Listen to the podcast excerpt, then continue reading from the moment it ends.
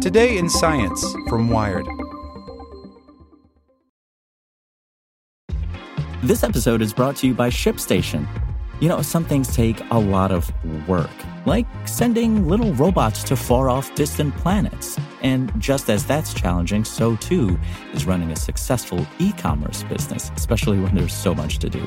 So I want to introduce you all to ShipStation. Now, I love using ShipStation because of its easy to use dashboard, which makes managing orders and printing labels a breeze and super smooth. Oh, and the customer service is just out of this world. It's exactly what you need to help grow your business. Sign up for your free 60-day trial at shipstation.com slash tech news. That's shipstation.com slash tech news.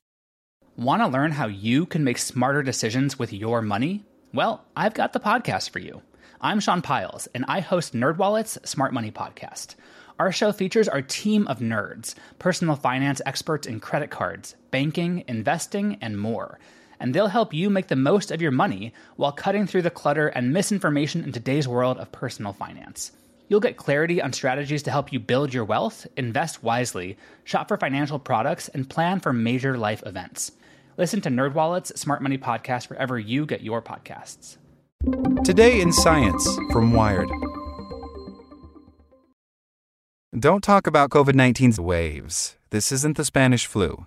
It's not useful to think about coronavirus coming in synchronized surges. This is a long, lingering epidemic that is only just getting started. By Will Bedingfield, Wired UK. Since the pandemic began, the threat of a second, deadlier wave of coronavirus has captured the public imagination. The fear, which provokes viral Facebook posts and influences government strategy, is that this pandemic will follow a trajectory similar to that of the 1918 Spanish flu. Two thirds of the 50 million who died would do so from October to December 1918 during a so called second wave. But this fear may be misdirected. The world is still yet to hit the peak of the first wave, and until we get a vaccine, it likely never will. Across the world, the pandemic is still accelerating. The first case was reported in China in late December. It took three months from that date to reach 1 million cases. The leap from 12 million cases to 13 million cases took just five days. A Reuters tally put the total number of dead at 570,000. Daily deaths peaked in mid April at 10,000 a day. Since then, they hover around the 5,000 mark. Countries continue to break grim records. In Latin America, where the disease is accelerating fastest, Brazil reported another 24,000 cases on July 12th, bringing its total to 1.87 million. India, initially successful at containing the virus, reported a record spike on July 11th, 27,114 new cases, taking the national total to more than 800,000. In the world's worst hit nation, the United States, 20 states and Puerto Rico reported a record high average of new infections over the past week, according to the Washington Post. Five states, Arizona, California, Florida, Mississippi, and Texas, also broke records for average daily fatalities in that period. The U.S. total is now more than 3,290,000 cases and 132,000 deaths. In most of the world, the virus is not under control, WHO Director General Tedros Adhanom Ghebreyesus said last week. It is getting worse. While the spread of the virus in each country will be driven by a variety of factors, the one thing that links high infection and death rates is the severity of a country's interventions. It's school and work closures, restrictions on international and domestic travel, bans on public gatherings, public information campaigns, as well as testing and contact tracing. Researchers from the University of Oxford collected daily data on a range of containment and closure policies for 170 countries from January 1st until May 27th. The findings were conclusive. The earlier and harsher a country's lockdown, the lower its eventual death toll. The case is closed in terms of how best to contain this, says Amitava Banerjee, Associate Professor in Clinical Data Science at University College London. The less stringent your measures, the more deaths you have by a country mile. Easing these lockdowns has proven challenging. Nations that previously had the outbreak under control have reported new outbreaks. Israel, for instance, reported almost a thousand new cases on July 5th and had to reimpose restrictions. South Korea has reported several new infection clusters stemming from nightclubs and offices. The importance of government intervention may explain why the virus hasn't yet ravaged lower income countries. One of the reasons that some low income countries have had relatively lower cases is because they followed the advice better, says Banerjee. He gives the example of Dharavi in Mumbai, India, which is one of Asia's largest slums. Compared with any metric on the planet, it is terribly deprived, but it had relatively fewer cases and a lower mortality rate, he says. The reason?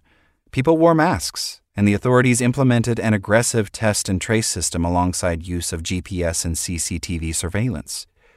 Lower income countries also have younger populations, for instance, who are generally at lower risk of hospitalization and death. The timing of when the epidemic reached a country will also have an effect. If, for example, the virus was in Europe in January, we didn't see the big outbreaks until March. It took three months for the infection rate to be high enough to be noticed in hospitals, says Martin Hibberd from the London School of Hygiene and Tropical Medicine. As a result, some countries with relatively few cases right now may be at the very start of their first wave. These disparities between nations mean that it may not be appropriate at a global level to think in terms of waves. The concept assumes that all countries are at similar stages of the pandemic and that the data we have on the virus's progress is accurate.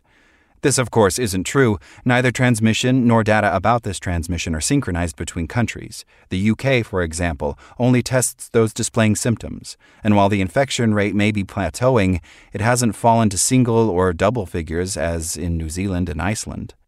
I think waves are a useful concept for individual countries or in the region of countries, but it's not a very useful concept about the world's progress, says Hibberd. If you think about influenza, we don't call it waves when it comes back every year. We call that seasonal flu.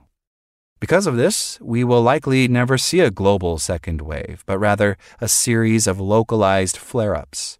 International travel will be disrupted almost indefinitely and nations will fall in and out of favor as holiday destinations depending on their grip on the virus. In January, you wouldn't have wanted to travel to China. Now, it's one of the safer destinations. Then there are other countries like the US that have never been in control. Speaking about waves in this context is currently nonsensical. Infection rates need to go way down before they can rise again in a second wave.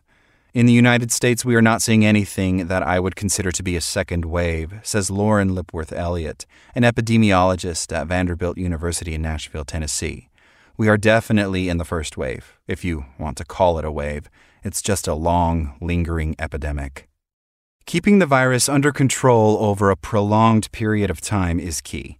A report from the Academy of Medical Sciences, commissioned by the UK's chief scientific advisor Patrick Vallance, has warned that coronavirus infections could grow out of control this winter. The second spike could cause 120,000 deaths in a worst case scenario. But not every country needs to end up like the US. The spiraling rate of infection is the result of a botched governmental response, not an inevitable trajectory. Nor is it likely that the infection rate of the second wave will ever reach the ferocity of the first. The 1918 flu pandemic is misleading in this sense. We are far more vigilant about public health than we were a hundred years ago, or even six months ago. In that instance, the second peak was worse than the first, says Nicholas Stonehouse, professor of molecular virology at the University of Leeds. That's where that worry comes from, but we are in a different position now. Like what you learned? Subscribe everywhere you listen to podcasts and get more science news at wired.com/science. Want to learn how you can make smarter decisions with your money? Well, I've got the podcast for you. I'm Sean Pyles, and I host NerdWallet's Smart Money Podcast. Our show features our team of nerds, personal finance experts in credit cards, banking, investing, and more and they'll help you make the most of your money while cutting through the clutter and misinformation in today's world of personal finance. You'll get clarity on strategies to help you build your wealth, invest wisely, shop for financial products, and plan for major life events. Listen to NerdWallet's Smart Money Podcast wherever you get your podcasts.